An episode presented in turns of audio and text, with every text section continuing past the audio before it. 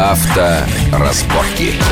Итак, мы продолжаем наш разговор. Э, у нас в гостях Игорь Маржарет и Леонид Климанович. Э, обсуждаем э, последние события в нашем автомобильной жизни, предложения, идеи, законы, отмены законов и так далее. Вот по поводу грязных номеров. Мне помнится, что еще, я уже не говорю про советские там годы, еще в 90-е годы ГАИ довольно жестко штрафовала за грязные номера, нечитаемые. Вот просто за это останавливали, отступали положенные, не помню, там 10, 20, 30 метров и сказали, говорили говорили. Вот номер реально не читается. Читаться должна каждая буква. И 100 рублей штраф. Каждая цифра. 100 рублей. 100 ну, рублей хорошо, я не помню, это 100 рублей в 90-е годы уже совсем было много, немного, но тем не менее тратилось, немного вре... было, тратилось время, тратились ну, да. нервы, и за этим следили. И я помню, что всегда тщательно, осенью тряпочкой, там, от снегом чистили эти номера. Я сейчас не помню, ну, по крайней мере, я-то номер очищен, но не помню, что кто-то из коллег жаловался на то, что его просто э, сотрудник ДПС остановил на дороге и начал пенять или упрекать, или оштрафовать за нечитаемый номер. Саш, тут есть некий момент вот какой.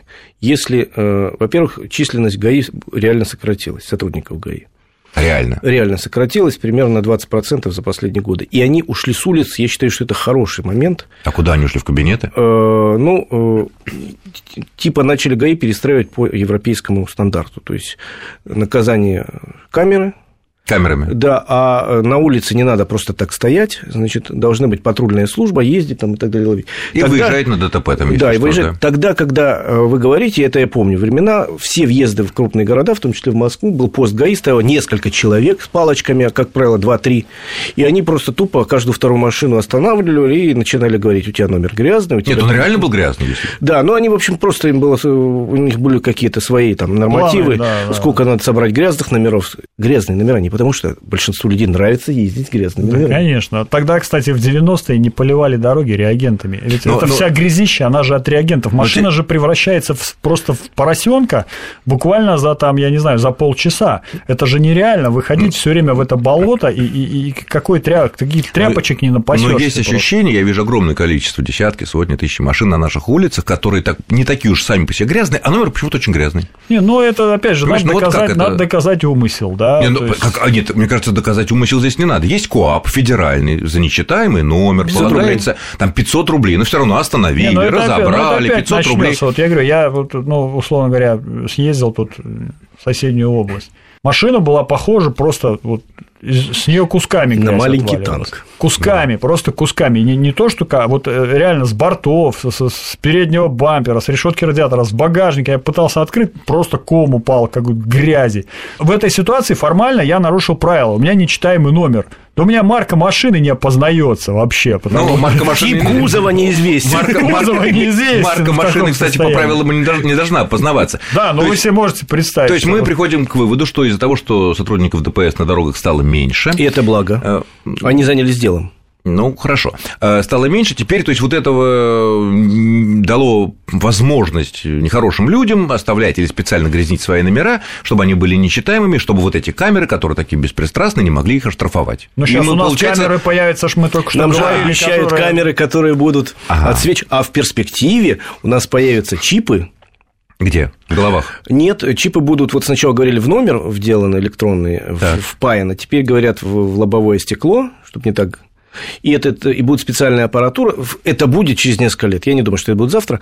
И, в общем, э, считывающая аппаратура ГАИ, которая будет совмещена с камерами там, или где-то в базе, они будут отслеживать все это. И ну, неважно, кстати, кстати, есть у тебя номера, нету, чипы, грязный, чипы, чистый или вверх ногами висит. Чипы эти копеечные, потому что ну, в спорте, не в авто, и в автомобильном, в том числе транспондеры, и там в каком угодно, там и в беге, и, я не знаю, в биатлоне, давным-давно чип вешается на ногу, он маленький, легкий, да, и все, и все там финишные створы, и распознается прекрасно эта система. То есть Медведев да, уже дал команду, да. премьер-министр наш, такие чипы есть, себестоимость такого чипа вместе с установкой 100 рублей, да ладно. Серьезно? Это реально. Но я вот сам бежал Но другое дело... Нет, нет, нет, это, это на ногу, а вот на машину. На ну, а какая разница?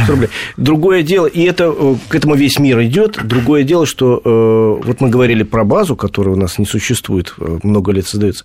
Про систему ГЛОНАСС могу вспомнить, которая вот сколько лет создается и нету ее реально. Поэтому чипы-то, чипы-то впаять можно в машину, это легко, и 100 рублей, в общем, все заплатят. А вот чтобы поставить считывающую аппаратуру везде... Которая четко читала и... и, и потом это все в базу и систематизировать. базу это пройдет а, много лет, к сожалению. Едет машина, быстренько посмотрели, ага, злостный нарушитель, да? Или там, там даже смотреть не надо, там какой сигнал, бым-бым-бым, мигает. Нету, Автоматика знаю, угон, там. Да, Кстати, э, пришли сообщения на минувшей неделе, что в Евросоюзе обсуждаются, ну, они так придумывают всякие такие причудливые вещи, но обсуждается такое интересное, забавное положение, что к 2020 году все машины, которые новые продаются на территории Евросоюза, э, должны быть оборудованы специальными устройствами, вот такой, ну, типа чипов, но которые позволяют э, из полиции, из полицейского участка или там, не знаю, мобильный там офис э, в автомобиле у полиции заглушить двигатель автомобиля. Дистанционно. Дистанционно, да. да теоретически все можно сделать, только вообще это, я считаю, что это крайне опасная вещь. Да, Нет, ну, наверное, не сразу там это...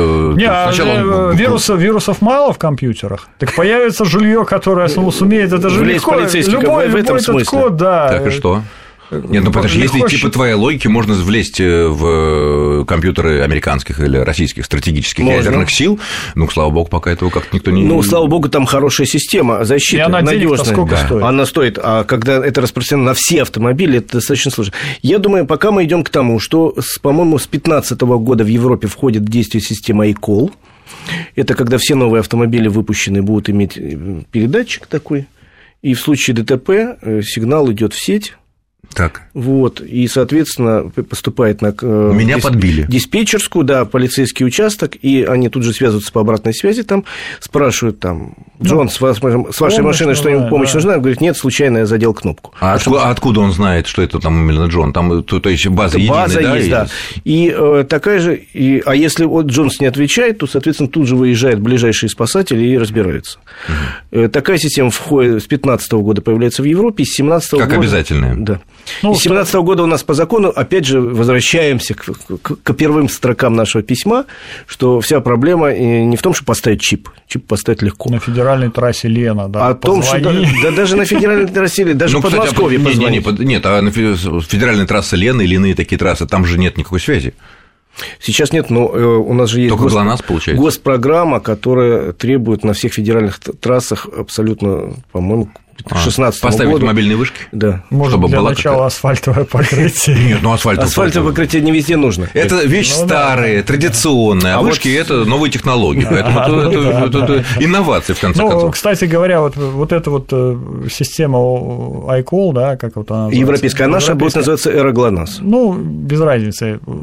Тоже машины будут сообщать. Она вещь нужная, если спасатели своевременно реагируют, потому что по статистике очень много людей погибает, потому что не было в первые там 40 минут. Первый час если не приезжать. Первый час не, не ну, было оказано Если человек помощь. сильно пострадал, он, наверное, действительно не может сообщить. Потому что наши ну, спасатели, ну, да, да. Ну, я и потом не помню, какие... место, место определить-то угу. достаточно Где легко, находится. Где а тут находится. приходит сигнал с координатами. С координатами да. же, да. То есть это будет и в России, будут за пределами России, и эти системы будут как бы взаимопроникающие, поэтому... Потому что сами наши спасатели, в общем-то, когда получают сигнал, действуют достаточно оперативно, да, вопрос, что вот э, место. куда ехать ну, и, собственно... и получить сам сигнал, и понять, что надо ехать, чтобы ложных вызовов тоже не было, потому что, ну, если с человеком там все нормально, ну, ударился там. Ну, пон... ну да, чтобы ясно, чтобы не тратить ничего, время. Ничего такого Хорошо, страшного. переходим к следующей теме, которая тоже занимает, э, занимает, у нас осталось не так много времени, но тем не менее обсуждается на минувшей неделе, наверное, увы, будет обсуждаться и на предстоящей неделе.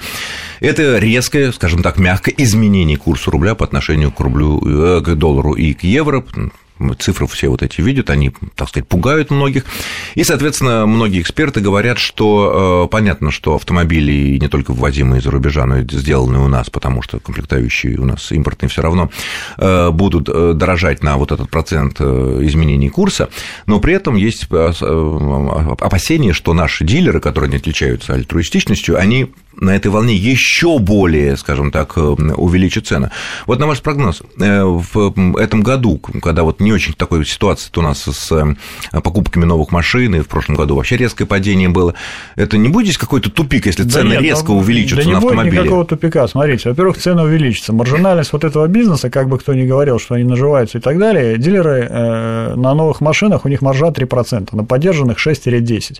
А Поэтому... откуда живут за счет сервиса? Не, не только, ну, как бы вот 3% это, это же тоже плюс, да, но небольшой, за счет большого оборота. Соответственно, э, если вот рубль у нас упал там на, на 5%, соответственно, оставив прошлые цены, ты попадаешь сразу в минус. Это первое. Второе. они вынуждены будут повышать цены, потому что, как правильно сказал в девятом году один из там глав холдингов автомобильных, ему сказали, ну вот теперь-то вы цены снизите, вам же надо продавать. Он говорит, вы знаете, лучше 100 машин продать хоть с какой-то прибылью, чем тысячу машин в убыток. Потому что продавая машины дешевле того, во что они мне обходятся, я только положу убытки. Мне лучше тогда вообще не продавать машины. Вот. Либо продавать ну, по разумной цене. Поэтому надеяться на то, что цены не будут повышаться, будут повышаться, потому что дилерам нужно просто э, в бизнесе оставаться. Они будут да? повышаться они, пропорционально? Они должны... пропорционально? Я думаю, я думаю что они будут повышаться да. пропорционально. Более того, они будут с неким все таким лагом повышаться, потому что, вот, слава богу, не сразу переписывают ценники, есть какой-то запас прочности.